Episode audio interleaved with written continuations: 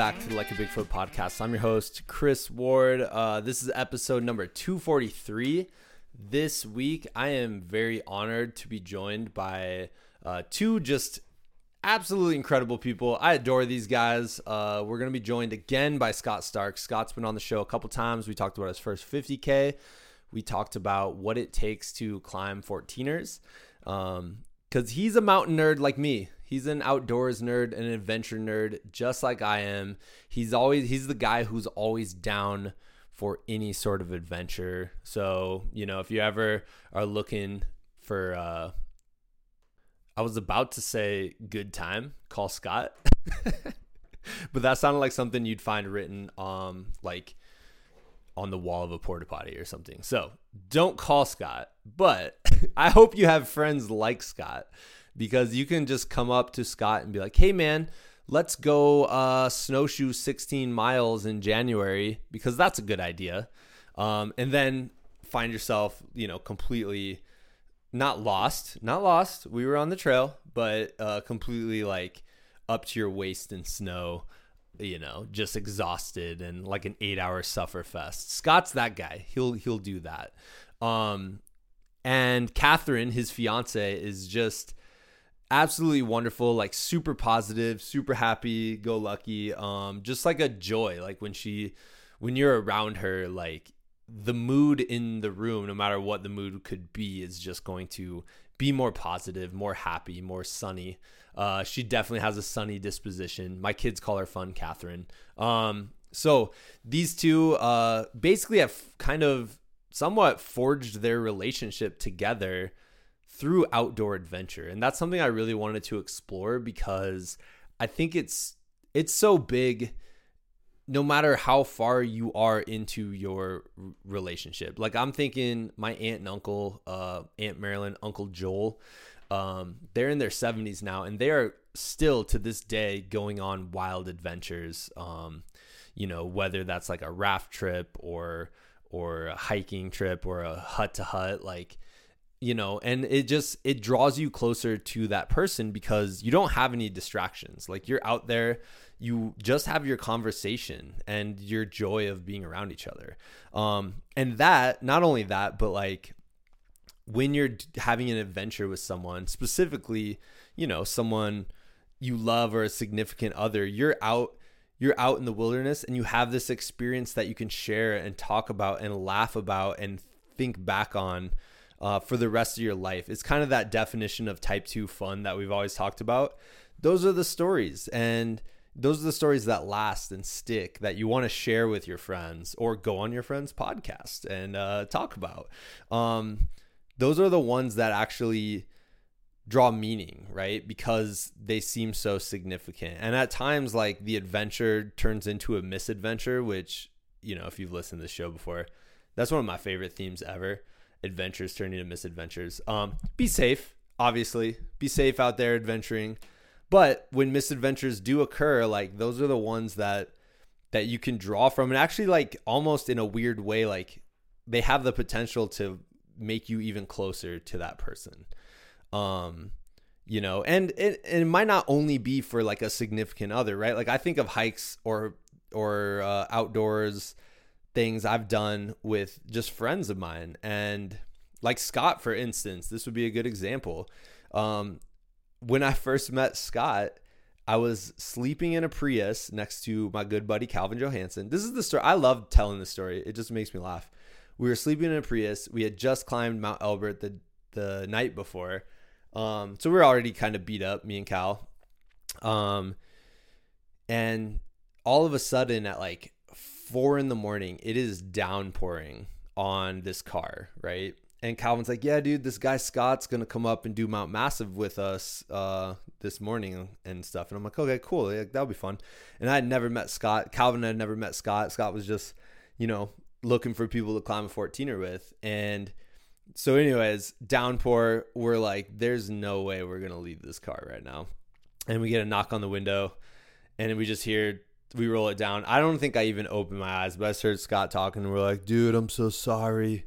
Like, we're not gonna. We're this isn't happening today, man. I'm sorry. Like, we'll have to reschedule." And and he had driven all the way from his house to come meet us at this trailhead. And so he's like, "Oh, no problem." Like he's super, you know, like but like a lot of people are in out in the outdoors. Like one of the skills is just being, you know, kind of flexible and and optimistic and positive. Uh, so he's like, "Yeah, no big deal," and he drove home.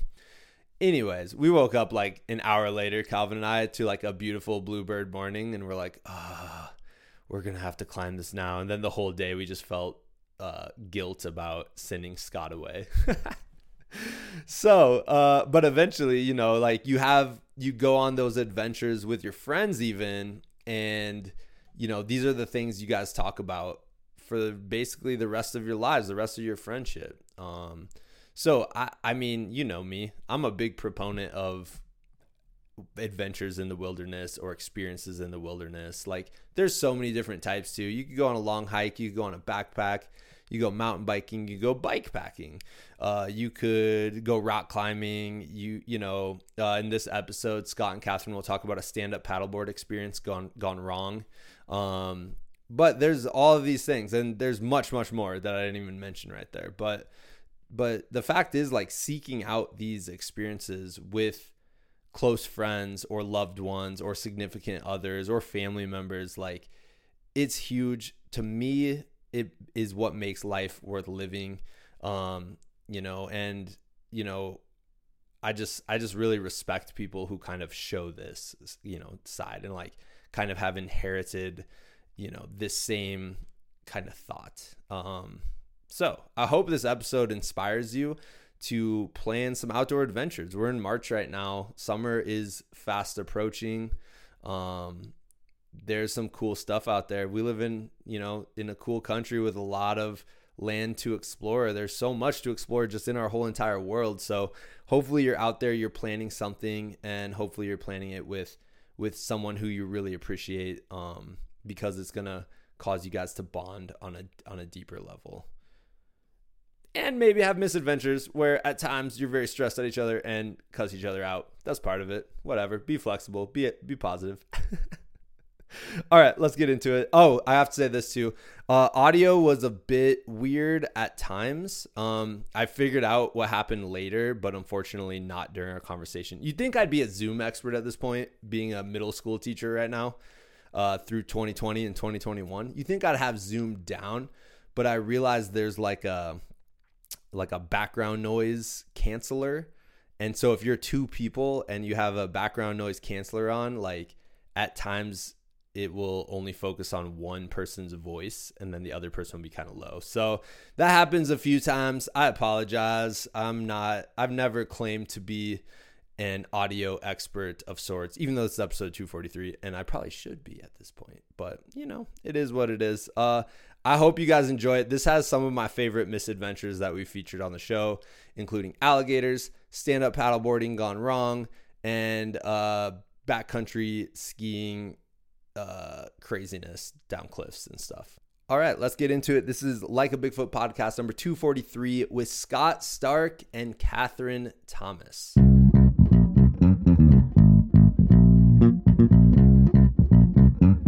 All right, guys. This week I'm sitting down and talking with Scott Stark and Catherine Thomas. Catherine, I almost wanted to say fun Catherine because that's what my kids call you. And so I almost wrote that down in my notes. And then I, I mean, like, I wouldn't hate that. You can call me Fun Catherine. It's a good nickname. so we got Scott Stark, Fun Catherine here. That's like a radio DJ thing, you know. But anyways, welcome to the show. I'm super excited to talk to you guys. Yeah, thanks for having us, man. I have to say this like Scott, you are probably one of the most like you're the dude that you can just call with a random idea and you're like, Yeah, I'll show up and do that. No, no, I know, man. I know there's been so many times over the years where, you know, you've called me with these crazy ideas, like running my first 50K. I hadn't run anything close to that. I think the fur- furthest I'd ran before that was a half marathon. I'm just like, sure, why not? he is Mr. Yes Man, like through Yeah. and through. Yeah. yeah. I don't like saying no to like cool opportunities, especially hanging out with good friends and stuff. Like it's just really awesome going on, you know, really cool adventures like that with uh, good buddies. So Yeah, man. Well, and it's funny because like I feel like we didn't, for whatever reason, like just life got super busy with Lin- for Lindsay and I, and then we mm-hmm. didn't see you guys for like two years. Yeah. And then just out of the blue, I was like, "Hey Scott, do you want to try to snowshoe to Lone Eagle Peak in January?" And he's like, "Yeah, I'll be there." I know. Of course, I said yes, and it was awesome, dude. I, even though we didn't make it to the lake, it was still like a really cool adventure, and it's so beautiful up there. And Yeah, dude. we're just trudging through the snow up to our waist. But What That a wild birthday experience for you. It like was, it. but you know, I that's what I want for my birthday. Like people are always like, "What do you want for your birthday?" I'm like, "I want to like suffer a little bit and I want to freeze my feet um and just see what happens. Have an adventure, you know?" yeah, man, I know it's kind of fun to suffer sometimes when you're, you know, out doing cool stuff. Yeah, You're yeah. that's for sure. Oh yeah. Well, I definitely want to talk to you guys about that, but I thought we'd just kind of talk like uh to start with. I know it's ski season first of all, so thank you guys for doing the podcast. You live in a ski town. And I was like, oh, it's four o'clock in the afternoon. If it snows today, there's no way I can get these guys. Right? I, we're actually looking at Beaver Creek right now out of our window. Yeah. Bad. Is it snowing? It was It, earlier. it was earlier, yeah. It kind of cleared up, but we're supposed to get a bunch this week. Pretty pumped about that. Oh yeah. Oh yeah. Well, I wanted to ask you just like uh like recent adventures. Like what have you guys done recently that's been, you know, kind of a fun, like outside your comfort zone kind of deal?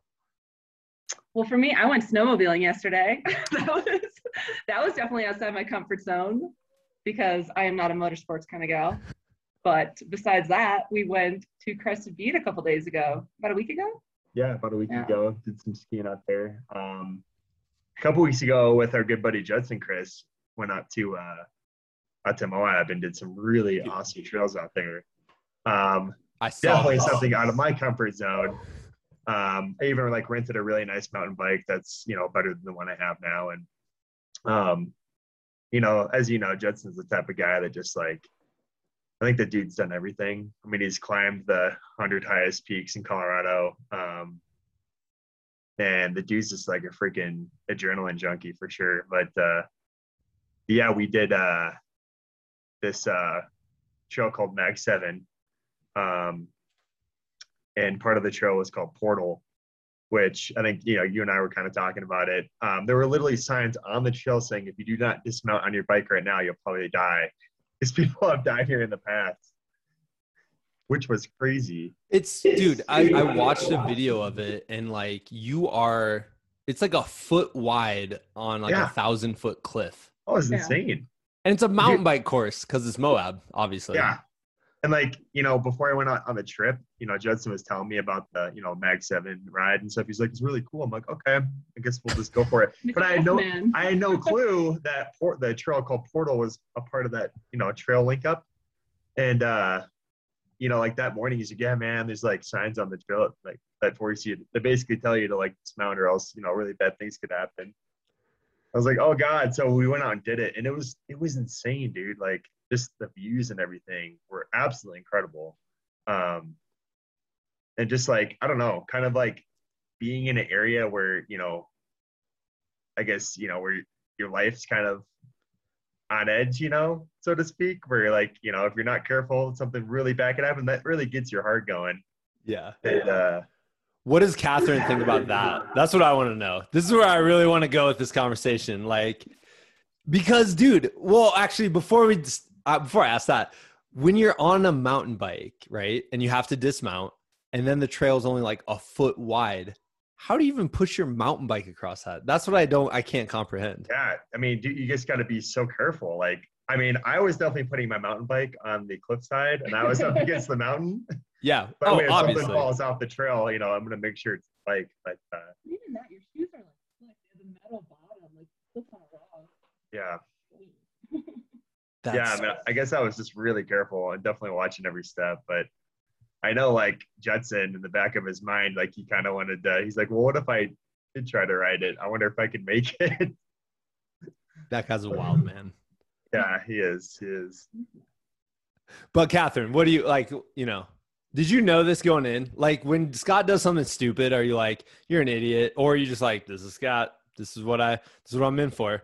I think it's just I'm realizing this is what I'm signing up for, and I love his passion. Like I love the enthusiasm and that like he wants to go do this and he wants to push himself. But I'm always like, just don't die. Like, please, like, just like look where you're going. Like, Scott's the kind of guy, like, you've hiked with him. He'll be hiking and he'll be like, oh, do you see that peak over there? Well, that's this mountain range over here. Well, practically falling off a cliff. And I'm like, oh my God, just look where you're going, man. Come on. Yeah, like several times where It's just like, Just I'm not saying you're looking around. clumsy, he's a little clumsy. And so when he goes on these adventures, I'm just kind of reiterating, you know, hey, let's focus in front of you, you know, look where you're going. So um I never want to tell him like, no, you can't do this. Like, I'll never do that. But just like, please be careful. Yeah. I like, think, I think she just appreciates that. yeah. And there's um like when he was there, he sent me those photos of like the cliff drops and then he didn't have service. So like he didn't text me for like 10 more hours. And I'm like, he's fine. Yeah, he's fine. I'm sure. I would hear about it somehow. Yeah, I, I'll check the news. Yeah, we're good. We're good. Yeah, no, right. dude, that's nuts, man. Like, how f- long on that trail? Dude, I've been fascinated by it ever since I saw your picture. I was like, I'm gonna look up the portal. I'm going to Moab in a few weeks. Uh, I'm gonna avoid the portal as much as I can. Yeah. Um, but like, dude, I because you know, even just hiking it, I would be terrified. I would maybe start crying. I would, my knees would be shaking. I might throw up a couple times. But how long of a section is that? Like, if you had to break down the whole trail, like, what's Yeah. the percentage think- or percentage where it's scary? Yeah, I think um, so. Portal itself, the trail, you know, it starts on top of this canyon rim, and then drops like 2,500 feet down into the bottom of the canyon by the Colorado River. But I think the most exposed parts are probably 500 feet. over a mile, That's Yeah. insane, man. which was crazy. I know. I was like, man, it's gonna, you know, it's gonna get a little bit easier soon. And just kept going and kept going and kept going. But at the same time, I'm just like embracing these views, being like, this is so freaking cool. Like, this is awesome. Um, Not looking where you're going or looking where Yeah. you're going.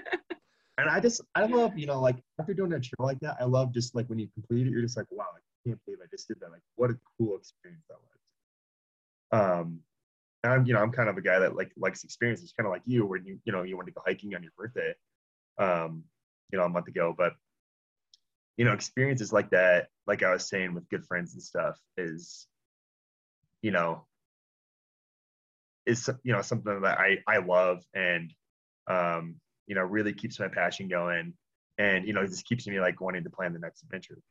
Yeah.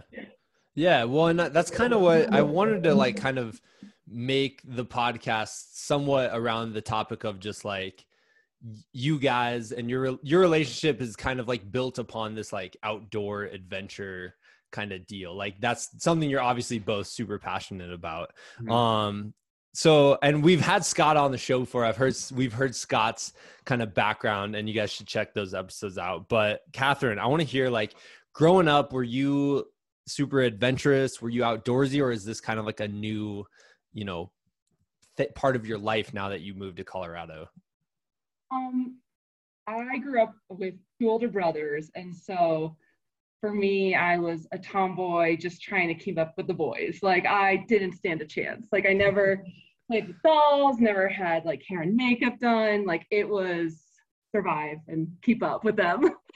so we were uh yeah, we grew up in Florida and we were fortunate enough to be able to vacation to Colorado in the winters and do ski trips to like Breckenridge, Keystone, and Copper. And then in the summers, my parents tried to take us to different national parks. So it was, you know, escape the heat, escape the beach, and let's go see some mountains and experience like actual weather. Um, and so, you know, in the winters for ski school, like my parents didn't want to pay for ski school. So it was like, all right, go keep up with the boys. And they're five years older than me. They're six, seven, six, six, like big athletes. And it's just me in the back, just like struggle busing wherever they go, whether it be hiking, sports, skiing. And so for me, it was just the youngest child. I didn't really have an option, but I felt like, you know, the outdoors just, it was a huge part of my life. But since I moved to Colorado, it's just like exploded. And Yeah, then meeting Scott, like, it's been nonstop since like the first date. Like, Yeah. literally, it's always a new adventure and a new plan or a new hike, a new peak. And mm. I could keep up for a good amount. Definitely, you know, like that portal, I'll, I'll sit out on that one. I'll But- sit um, out too. We can Yeah. go have a beer or Yeah, something. you and me.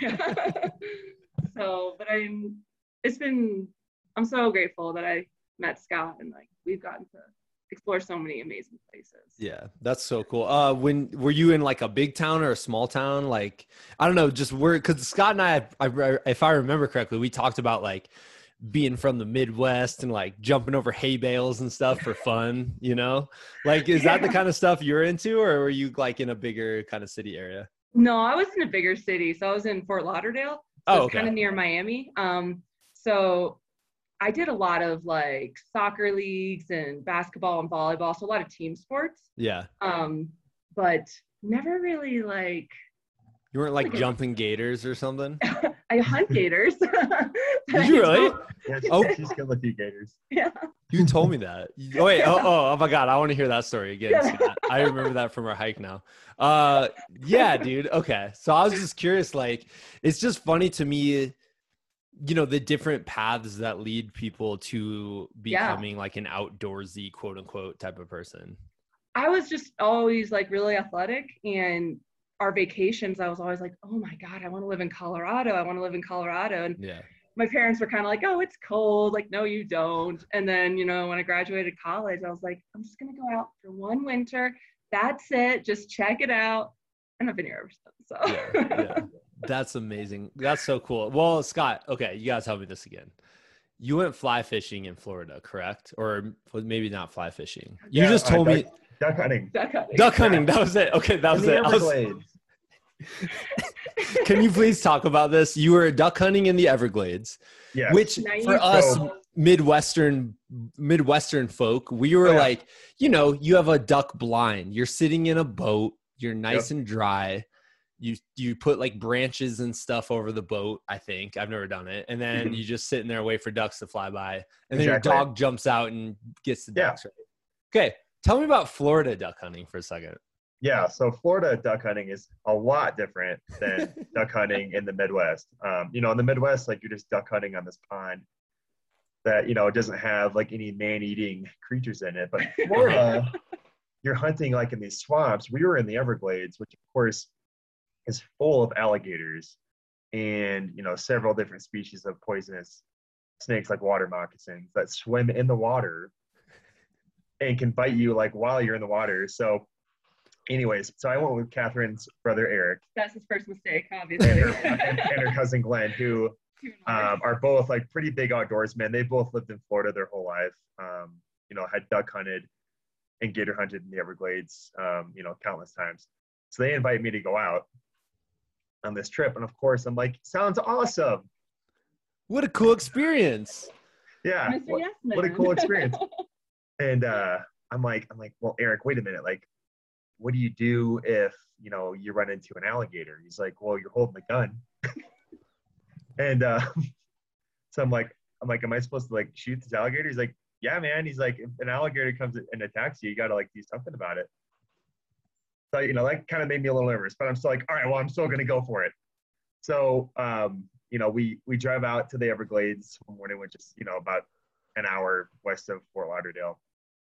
And we and as we're driving along to our spot, we're driving along this the water, and you can see like all these eyeballs glowing in the light of our headlights up the truck. And it's alligators. Everywhere. And we we count and, and like you know while we're driving in, we count like 50 alligators. And I'm like, Eric, you're like, is this where we're gonna be hunting? He's like, Yeah, man. I'm like, all right. So we get out of the truck, get out like our waders on and everything, get all of our gun and ammo and all the uh, duck decoys and everything. We get in the boat and we're paddling along, and you still see like these glowing eyes, Yeah, dude. and your heart just starts pounding. And then we get to the spot. He's like, "All right, man, time to get out." So we jump into the water with our with our uh, gators on, and it's still like pitch black out. And you're like, excuse me, we're jumping Yeah. into the water now. Yeah. Wait, what? How? Yeah, yeah. When was this part of the equation?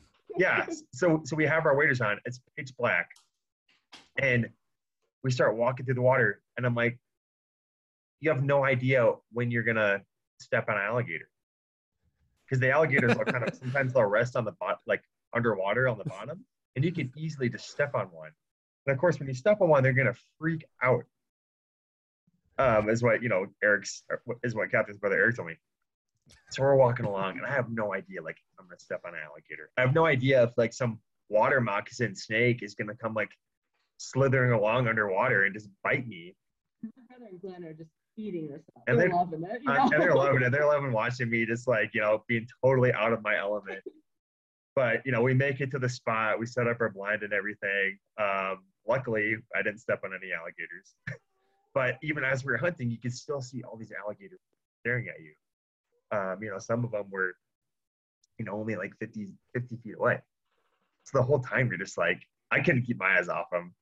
But um, You're like, if this gator makes a move, it is yeah, if, going if this gator makes a move, then yeah, it's going down. But um, anyways, but we ended up having an awesome trip. Got a bunch of ducks and everything, and um, ended up being an awesome day. But it was a pretty cool experience, you know, being in the water with those things, um, just all around you. You're a good Um, was really cool.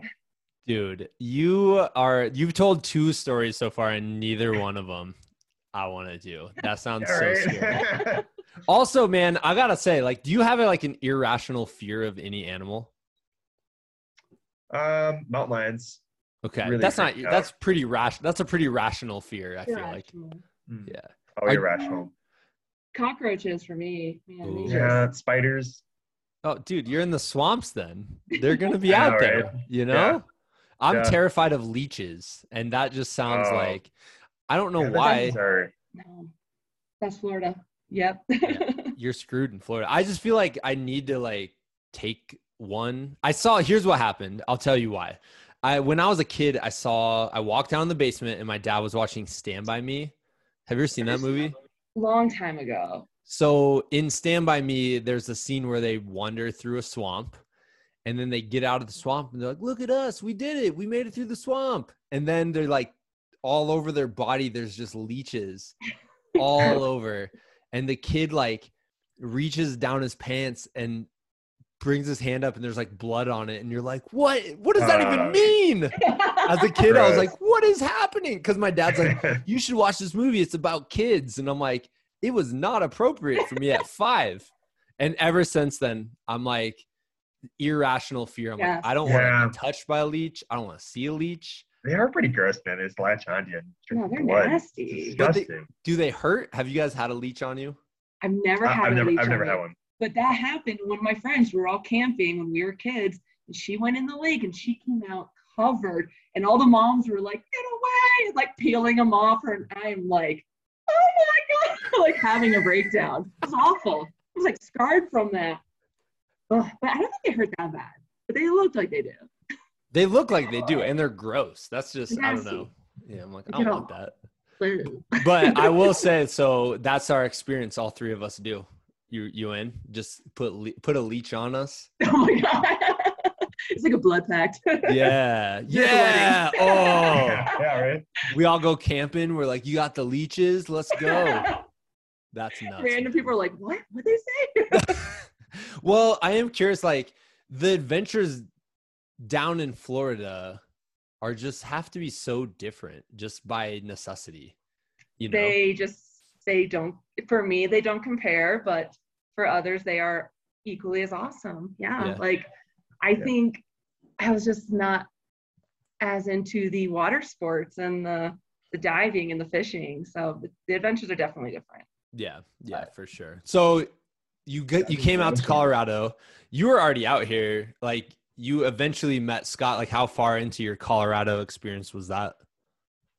like four years in i think Oh wow. Okay, so you had already been out here for a while. yeah i've been out Yeah. here had a great friend group and um yeah You were- a couple You fun were a jobs. ski instructor, which I want to hear. This this episode is gonna go all over the place. I'm super psyched. So you're a ski instructor. yes Any crazy stories from being a ski instructor? Like, dude, that's so wild. And you guys, by the way, I will also say this: like, just skiing with Scott a couple weeks ago. It was like we'd be resting at the top and we're like, okay, ready to go. I'm like, sure. And I'd look down to like make sure my poles were there. And I'd look up and Scott was already like 300 yards down the mountain. he's fast he He's so is, fast. Uh, Yeah, I, I don't like the turn yeah, no, that's a straight line Scotty for sure. we just had a friend in town and she was like, I couldn't even like see him. He was going all the way. I was like, yeah, I don't know. Sometimes he turns. Dude, it looks like he's running. It's like, and I don't know how to describe it, man. Like, it looks like you're like running I'm down. like the a bullpen type guy. He's all hips. That's Yeah. the Ned Flanders. And I'm hips. hips too. Yeah, Kathy calls me Ned Flanders. oh, that's amazing. yeah, he's working on his switch skiing, so skiing backwards. Yeah, I did my first run, my first blue backwards from top to bottom uh, a couple weeks ago in Crested Butte, It was which was fun. But I looked like Ned Flanders. the entire time. Like, Butt's- my butt's sticking out. You guys have a film of that? Like, you just going I backwards? do. Yeah. Yeah, Catherine does. I'll text it to you. Yeah. Totally. I want to see that. I'll put Yeah. it in the podcast notes. Yeah, right. Yeah, I do, Be man. sure to click. Yeah, you- you'll get a good laugh out of it. You'll enjoy it.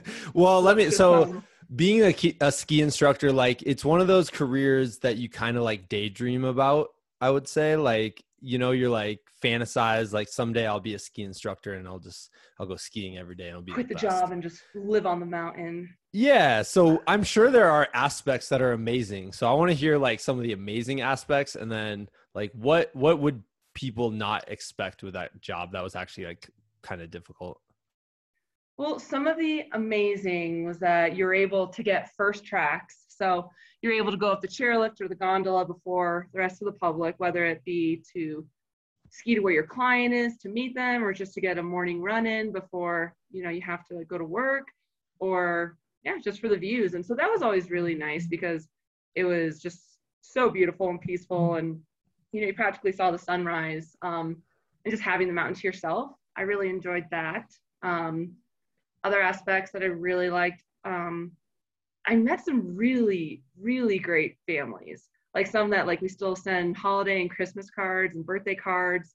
Um, some were actually just out here a couple weeks ago, and um, we didn't ski together, but we got a couple meals and Oh, um, yeah, like we just like stay in touch. So I just feel really grateful that I was able to meet so many like nice people because sometimes you hear the horror story where it's like, oh, like, you know, there's, there's some, yeah, some mean, entitled people. and so I've had a couple of those as well, but for the most part, I was really lucky to meet a lot of great people. And then um, being able to ski with um, other instructors that are just so much better than you yeah. and kind of learning from them. Um, they would do morning clinics where you could work on your bumps or um, carving or just any type of aspect that you're working on with your skiing. So it's just constant learning and knowledge that was just like right at your fingertips, which I tried to take advantage of, but some mornings I slept in, so I didn't get it always.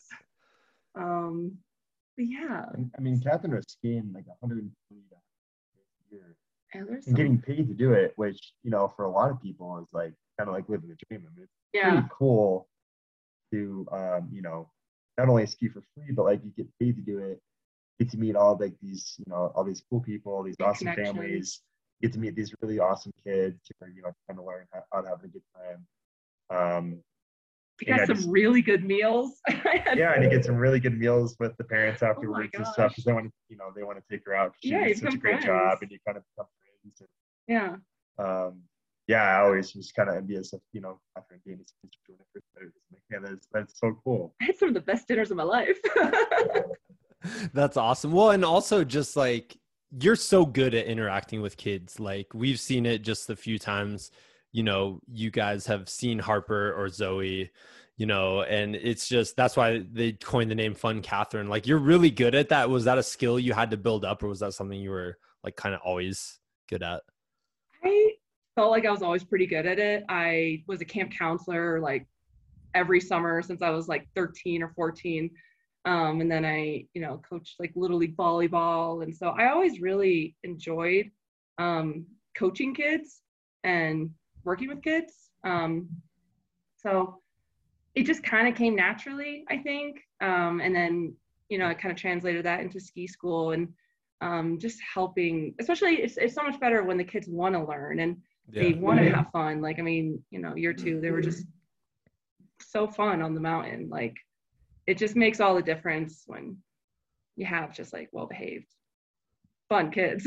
yeah no that's awesome that's so cool well to kind of like go into your guys' story a bit, I wanted to hear like the ways. I mean, and I wanted to kind of like build up like you know your guys' backgrounds a little bit separately, but what in what ways is adventuring like how is it meaningful in your guys' relationship? I mean, I think if I remember Scott's stories correctly, like first date or one of the first dates was like an epic hike and like all this stuff. Like, how does it like helped your relationship or formed it or anything like that?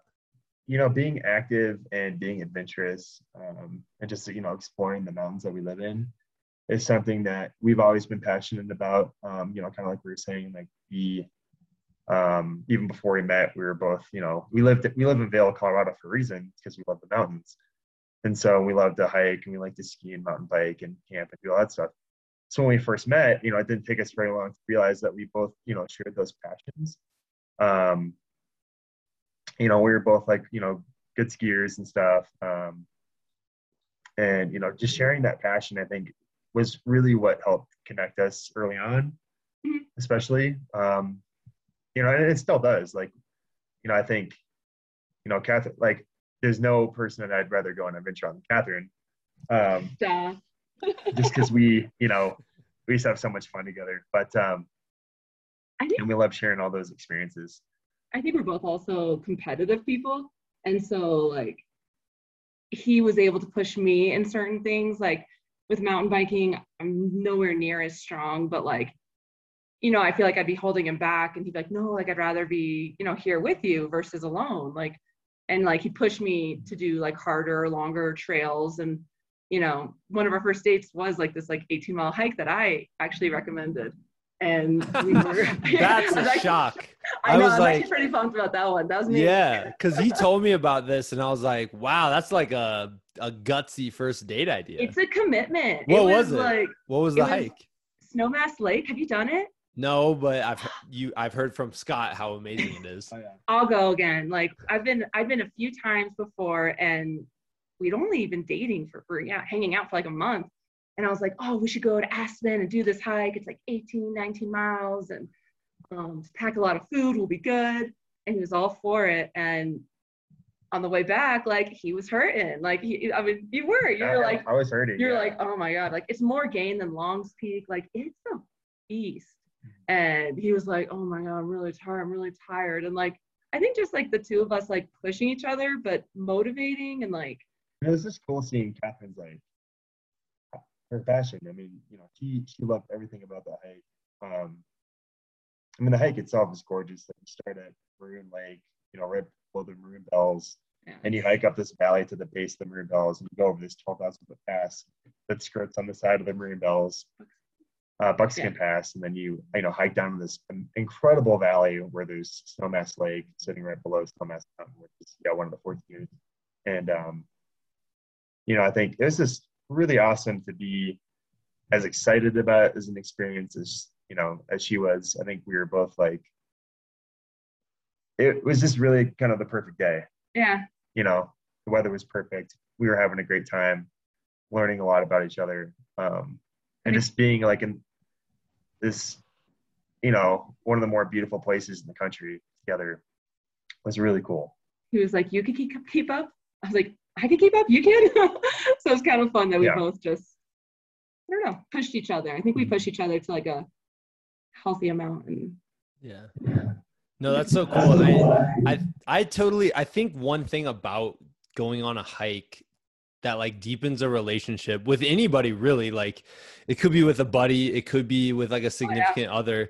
It's just that amount of time in the quiet where all you have is the conversation basically.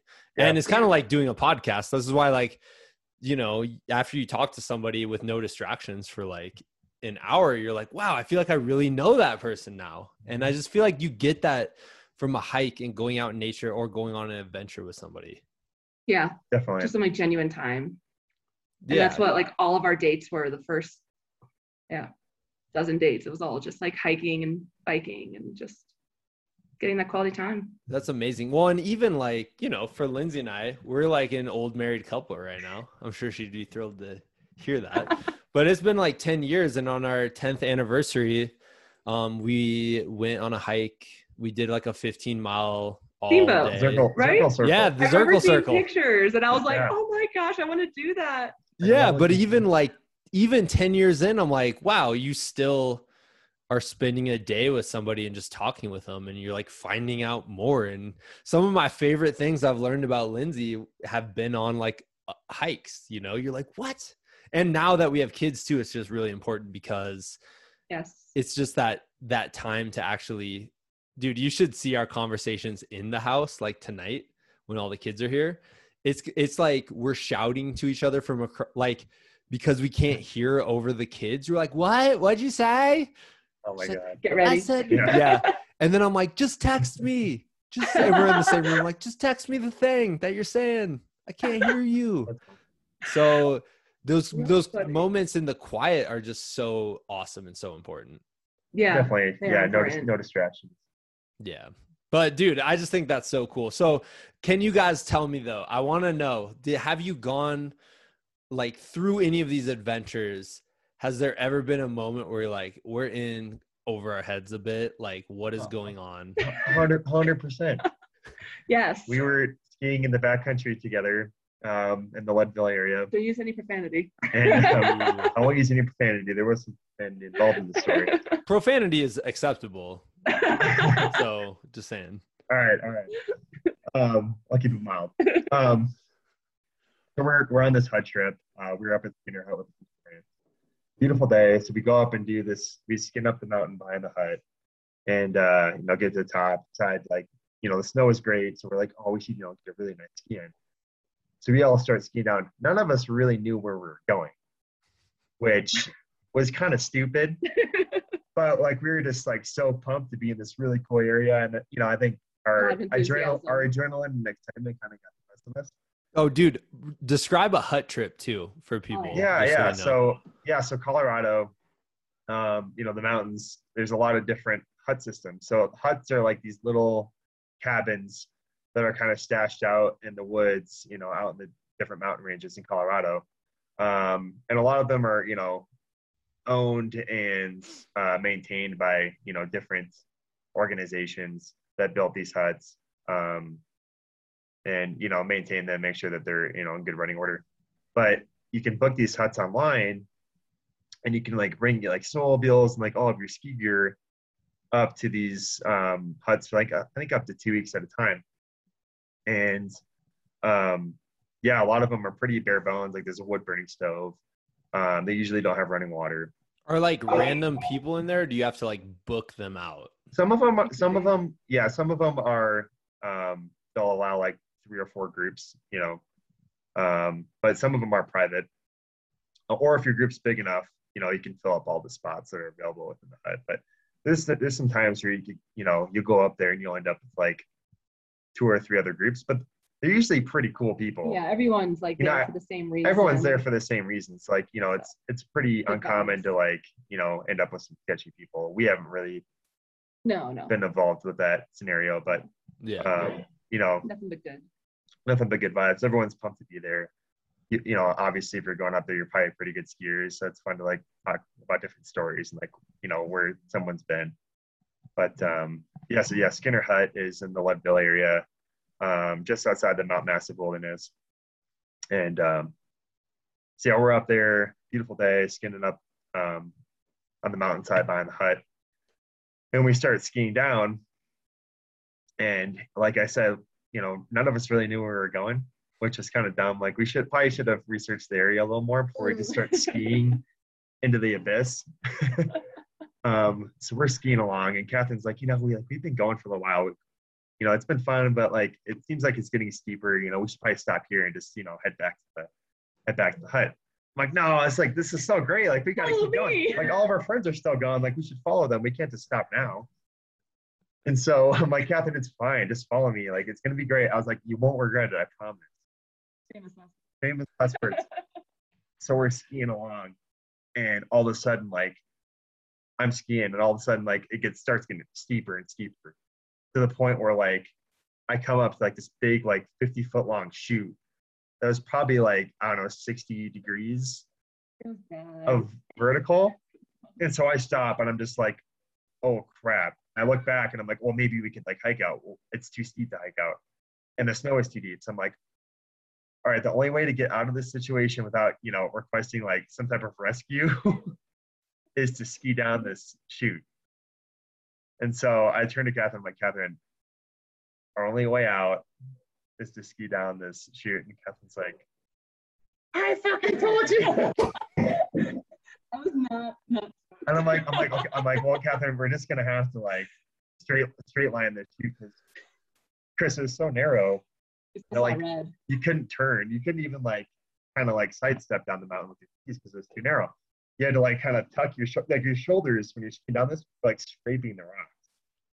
And so I ski, I ski down and I fall. I, like, my skis, I have like double ejection. My both my skis pop off. My poles go flying. And I was sitting up there like And Catherine's at the top, like crying because she's so upset I was.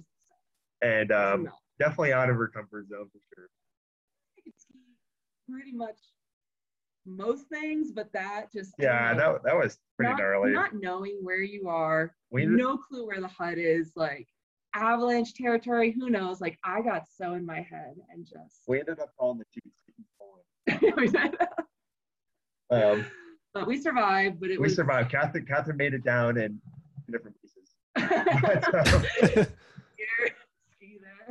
yeah, um, but you know, What- looking back, looking back though, like at the time, even though like we, you know, she was kind of angry with me in this situation.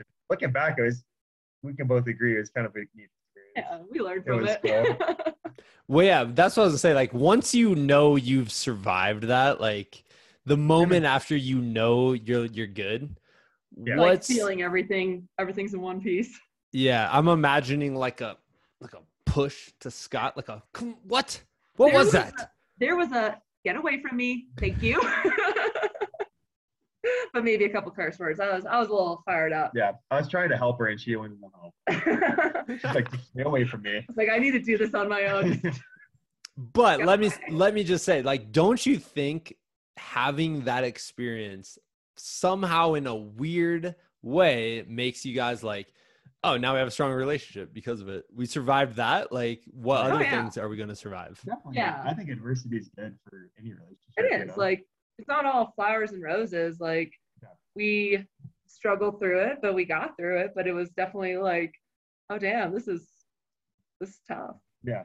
And we, we learned a few lessons, and we, I mean myself.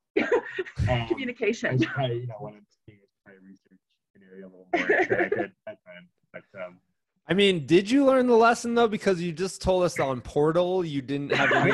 maybe I didn't learn the lesson. but I wasn't there on Portal, so ah. I will say from wasn't from experience and not doing anything like Portal at all, but like I'll go on some runs here by myself and it won't even register like the cliffs and the sketchy stuff. Mhm. And then I'll bring somebody who's not used to it though, and then I'll be like Yeah. extra aware, like, oh, there is a drop right there. Like I never Yeah. even Definitely. that. You know?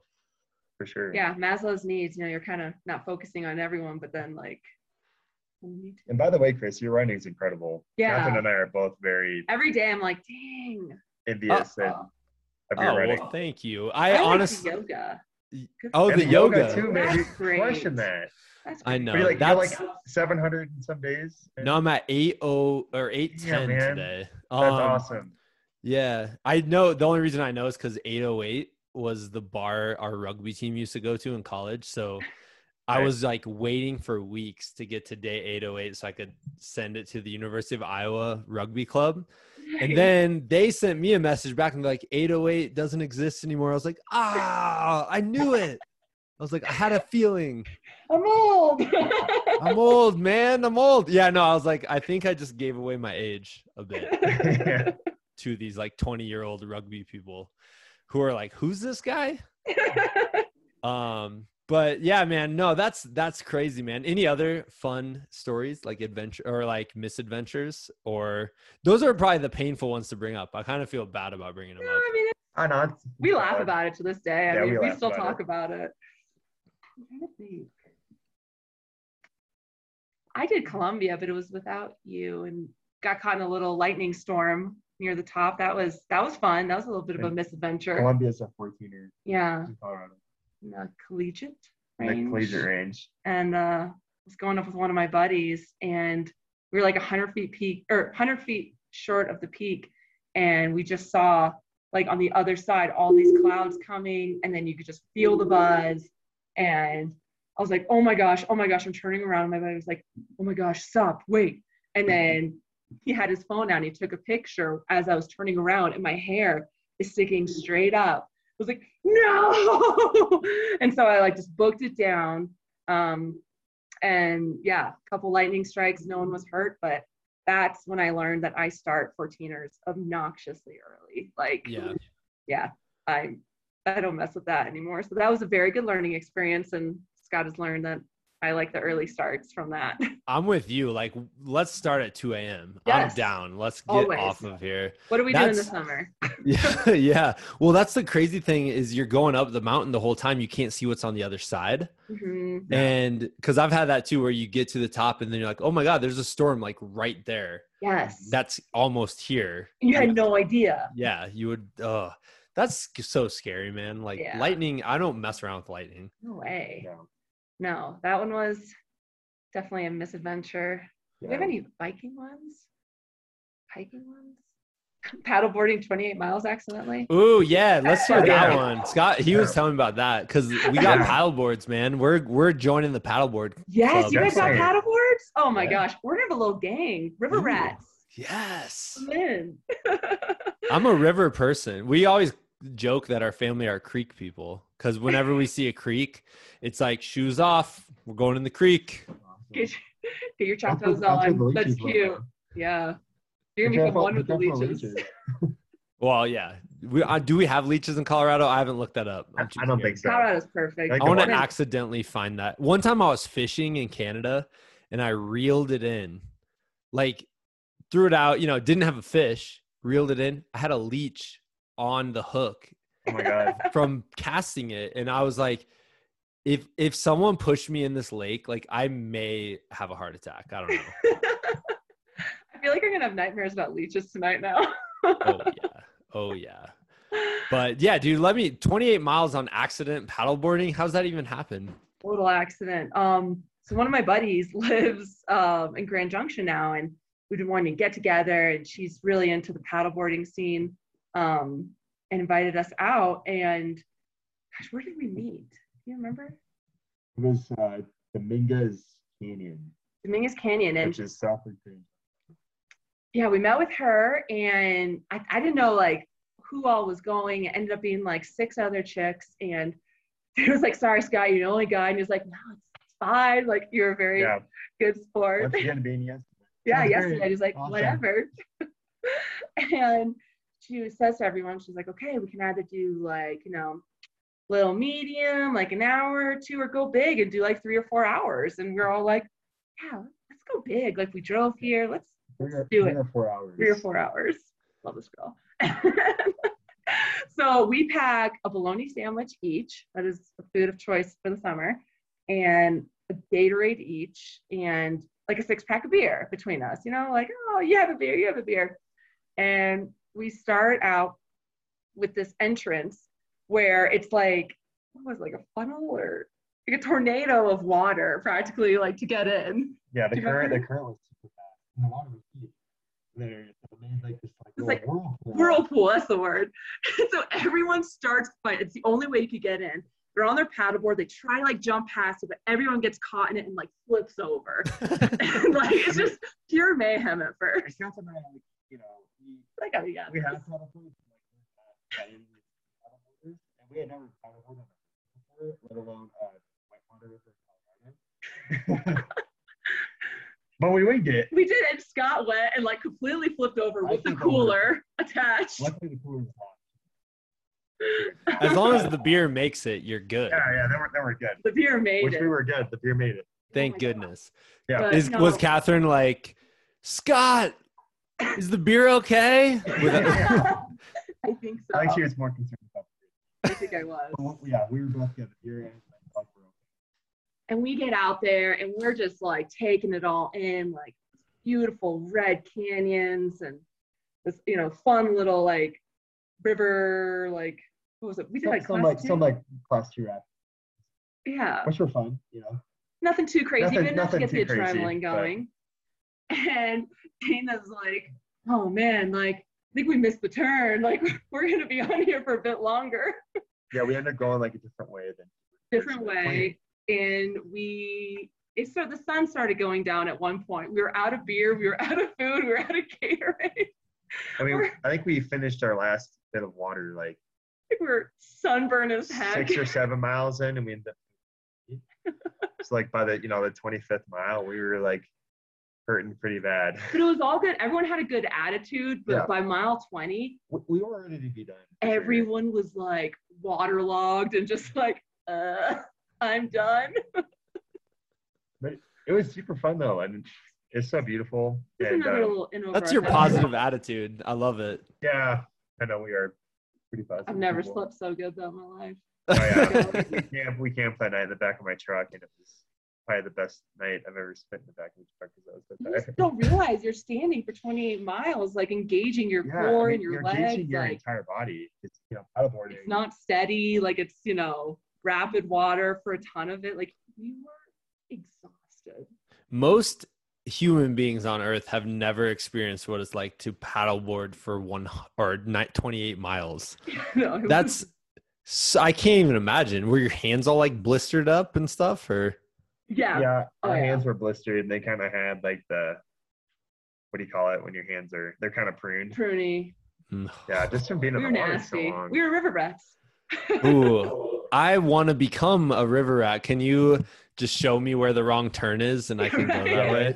Yeah, yeah, we'll, we'll take you guys on the same trip. i mean we did finish and i was like i would definitely go with you again though that was fun it was crazy but it was fun That's great. Yeah, it- once again, just a cool experience. Yeah, it you know? Yeah. No, that's such a good attitude to have though, because you're like, well, you know, like we had the experience. Like, I don't know.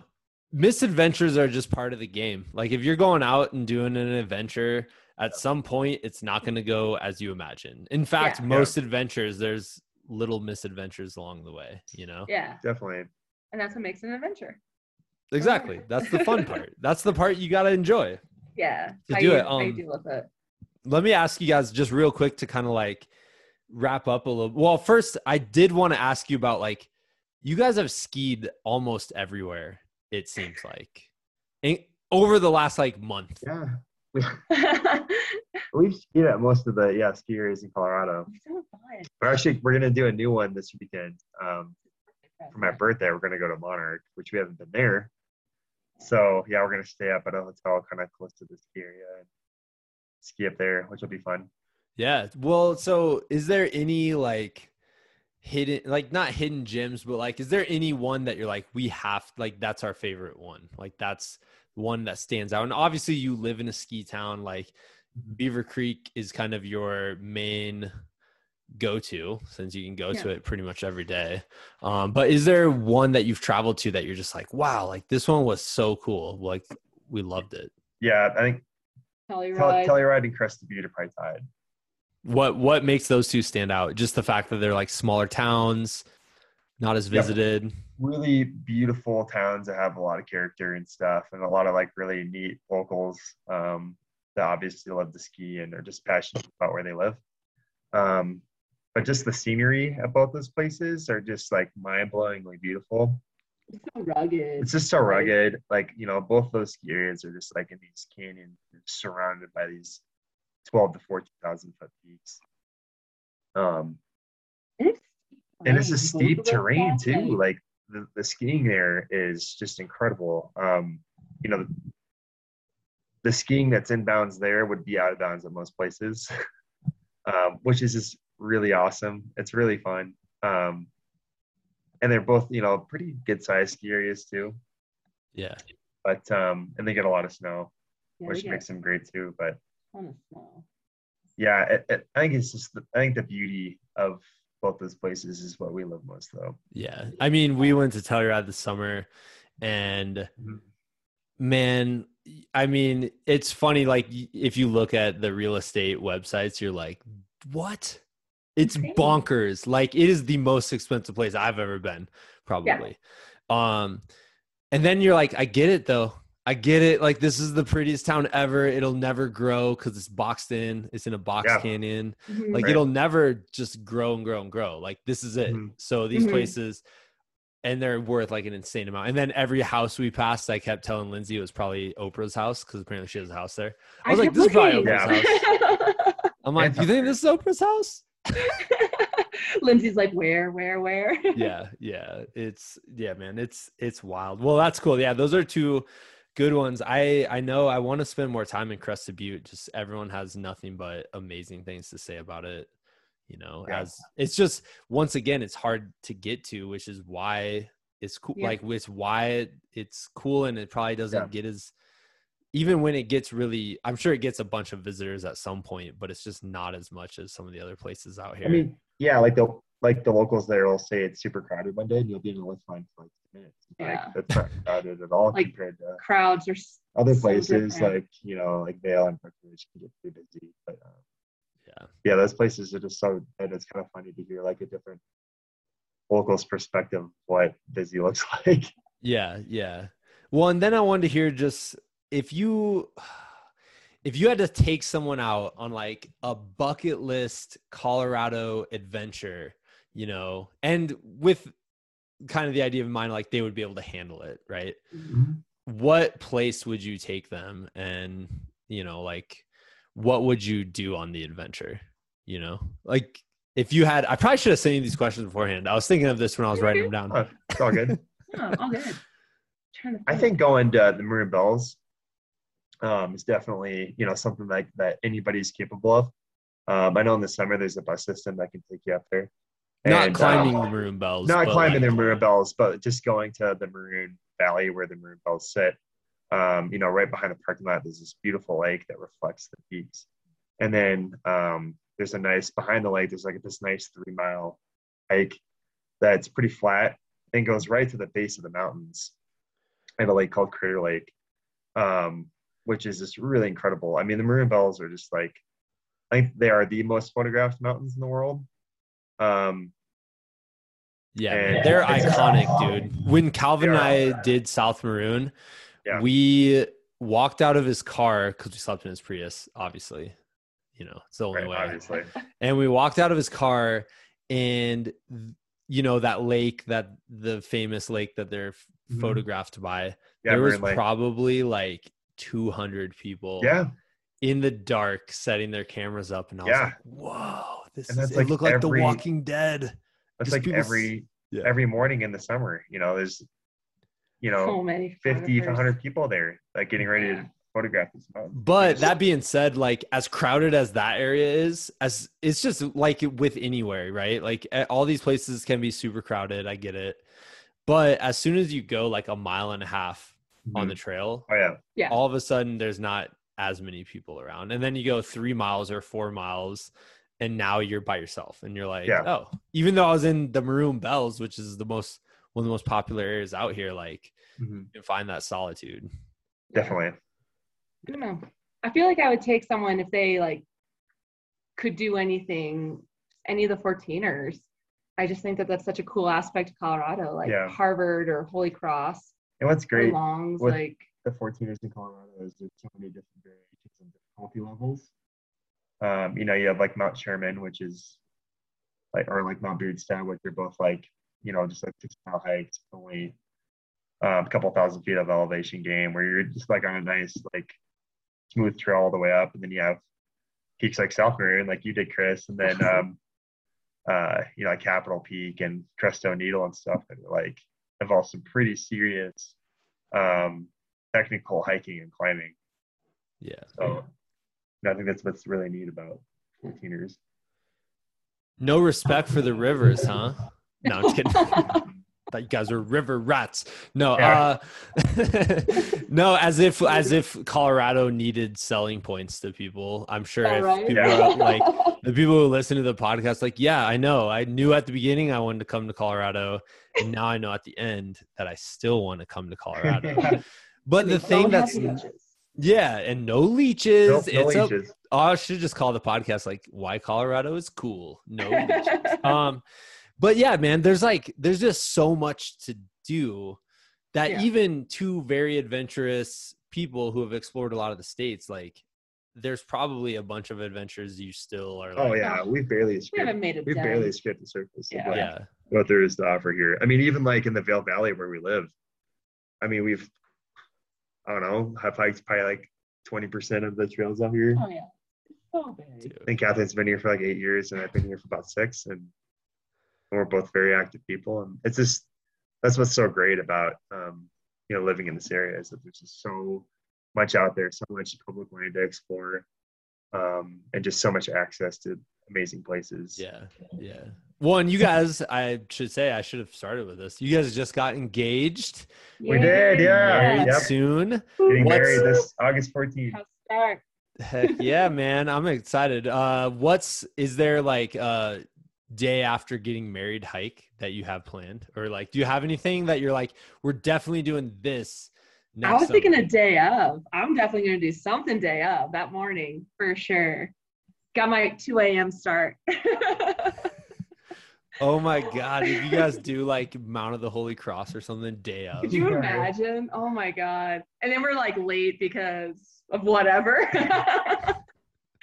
That'd so bad. Like we'll save that for the day after. Yeah, you better do that the day after.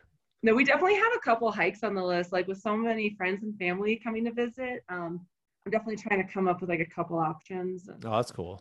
you know, maybe go to a couple lakes in East Vail or something. We'll see. Nice. We'll keep you posted for sure. Nice. Is there is there one eh, like bucket list adventure in Colorado still that you're like we have to do this whenever Zirk- we can? Circle, circle. Circle, circle. Zerk yeah. Zerk. Yeah, I really, we, I really want to do that one. And You guys could also add like we could have probably added this. I mean, I guess I haven't looked into any of the details Scott Stark style.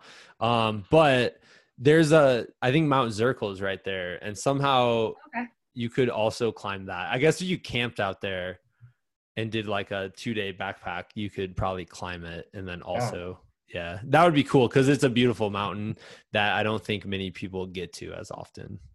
Yeah, I think I heard that's the least visited mountain range in the state. Yeah, so did I. And uh, we went on July 3rd, or actually, we went on the 4th of July. So it was the day after our anniversary. But so it was a lot busier than probably normal. Yeah. So we got bad representation on that. But cool, guys. Well, dude, thank you guys for doing this. I wrote down so many different places here that I'm like, That's awesome. nice. yeah. So, but yeah, thank you guys for coming on. I really appreciate it. I'm super excited to adventure with you guys more. Oh, of course. No, we'll make it happen. Chris, for thank you very much. Thanks, All right. man. All right. We'll see ya. Yeah, All see you right. soon. See you. All right, ladies and gents, that wraps up this week's episode of the Like a Bigfoot podcast. That was number 243. It is getting close to number 250, which is weird to me. That's nuts, man. It's just, you know, I mean, I know I've talked about it here before, um, but it's that power of consistency. Uh, this is still a joy to do every week. I love it. I love sitting down, having an excuse to talk to uh, various adventurers or my friends like Scott and Catherine, who are also adventurers. Um, so I'm I'm really enjoying it. I hope you guys are too. Uh, huge thanks to Scott and Catherine for coming on the show. Um, they're you know, and also you know, they live in a ski town. It's winter. It's March. We're about to get dumped on here this weekend, apparently, with like buckets and buckets of snow, um, like boatloads of snow. Uh, so to be able to be like, dude, can you guys take like an hour to talk with me? They're probably like, we could be getting that pow right now. That's how that's what people in Ski Town say. I think, like presumably, apparently. I think POW stands for powder, but I'm not 100% sure. I haven't done that research yet. Um, all I can say is trying to catch up with people who live in ski towns. Like I always thought I was a decent skier. Like I can do black diamonds and I've done a couple of double blacks and have survived. I can pizza and french fry with the best of them. Um, but it's crazy, man. I'm like, oh, there's a whole nother level of this ball game. And then be, Scott would probably tell you the same thing. And that isn't that kind of like just what you what you see no matter what you're doing. There's all these levels, right? You're not going to start being the number 1 Michael Jordan of said activity, right? You're never, ever, ever going to start that way. And so many of us adults, we have this like picture perfect world in our minds where we're like super good at everything that we do and unfortunately that makes us not try new things cuz you're like I'm kind of comfortable with what I know how to do so why would I put myself out there and feel uncomfortable when I could just feel comfortable doing the same shit every day um and that's that's a bummer to me that's like the basically that's the opposite of growth, right? That's not how growth happens. Growth happens by putting yourself out there, trying something new, being inspired by somebody who's better than you, which because there's always going to be people better than you, you know? Um I bet even Michael Jordan. I mean, I never talked to Michael Jordan. I watched his fantastic documentary, which was awesome. But I guarantee you, if you, well, maybe not. I don't want to speak for Michael Jordan. Who am I? uh, I was about to say, I bet if you talk to Michael Jordan, there's someone he looks up to that he's like, oh man, that guy's that guy's good. I aspire to be that guy. Maybe. Well, you know what? Let's talk about Michael Jordan in golf. There's no way he's the best. The Michael he's he's not the Michael Jordan of golf. He's like just Michael Jordan playing golf. Um, so let's let's ignore basketball for a second. But if you talk to Michael Jordan about golf, right? I guarantee you there's someone he looks up to where he's like, oh, that guy has a sweet swing. That guy like can shoot better than me and putt and sand trap and other golf things and Caddyshack. Like his way, way better than me. Um, so there's someone he looks up to. And so I just think that's an important mindset to have whenever you're starting starting something anew. Like you got to have that mindset going in. You're not going to be an expert. You're not going to be great. In fact, you might feel kind of silly, but that's part of it. Like you got to embrace feeling silly. You got to embrace embrace that newness, that beginner's mindset. Um so when I was skiing with Scott, I was like, "Whoa, he is like way better than me."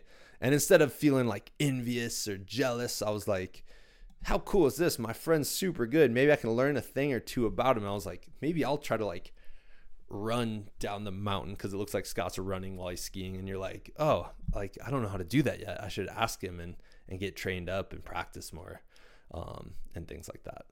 Anyways, that's all I got this week, guys. I got some cool episodes coming up. Uh, thank you guys for supporting the show through all these years.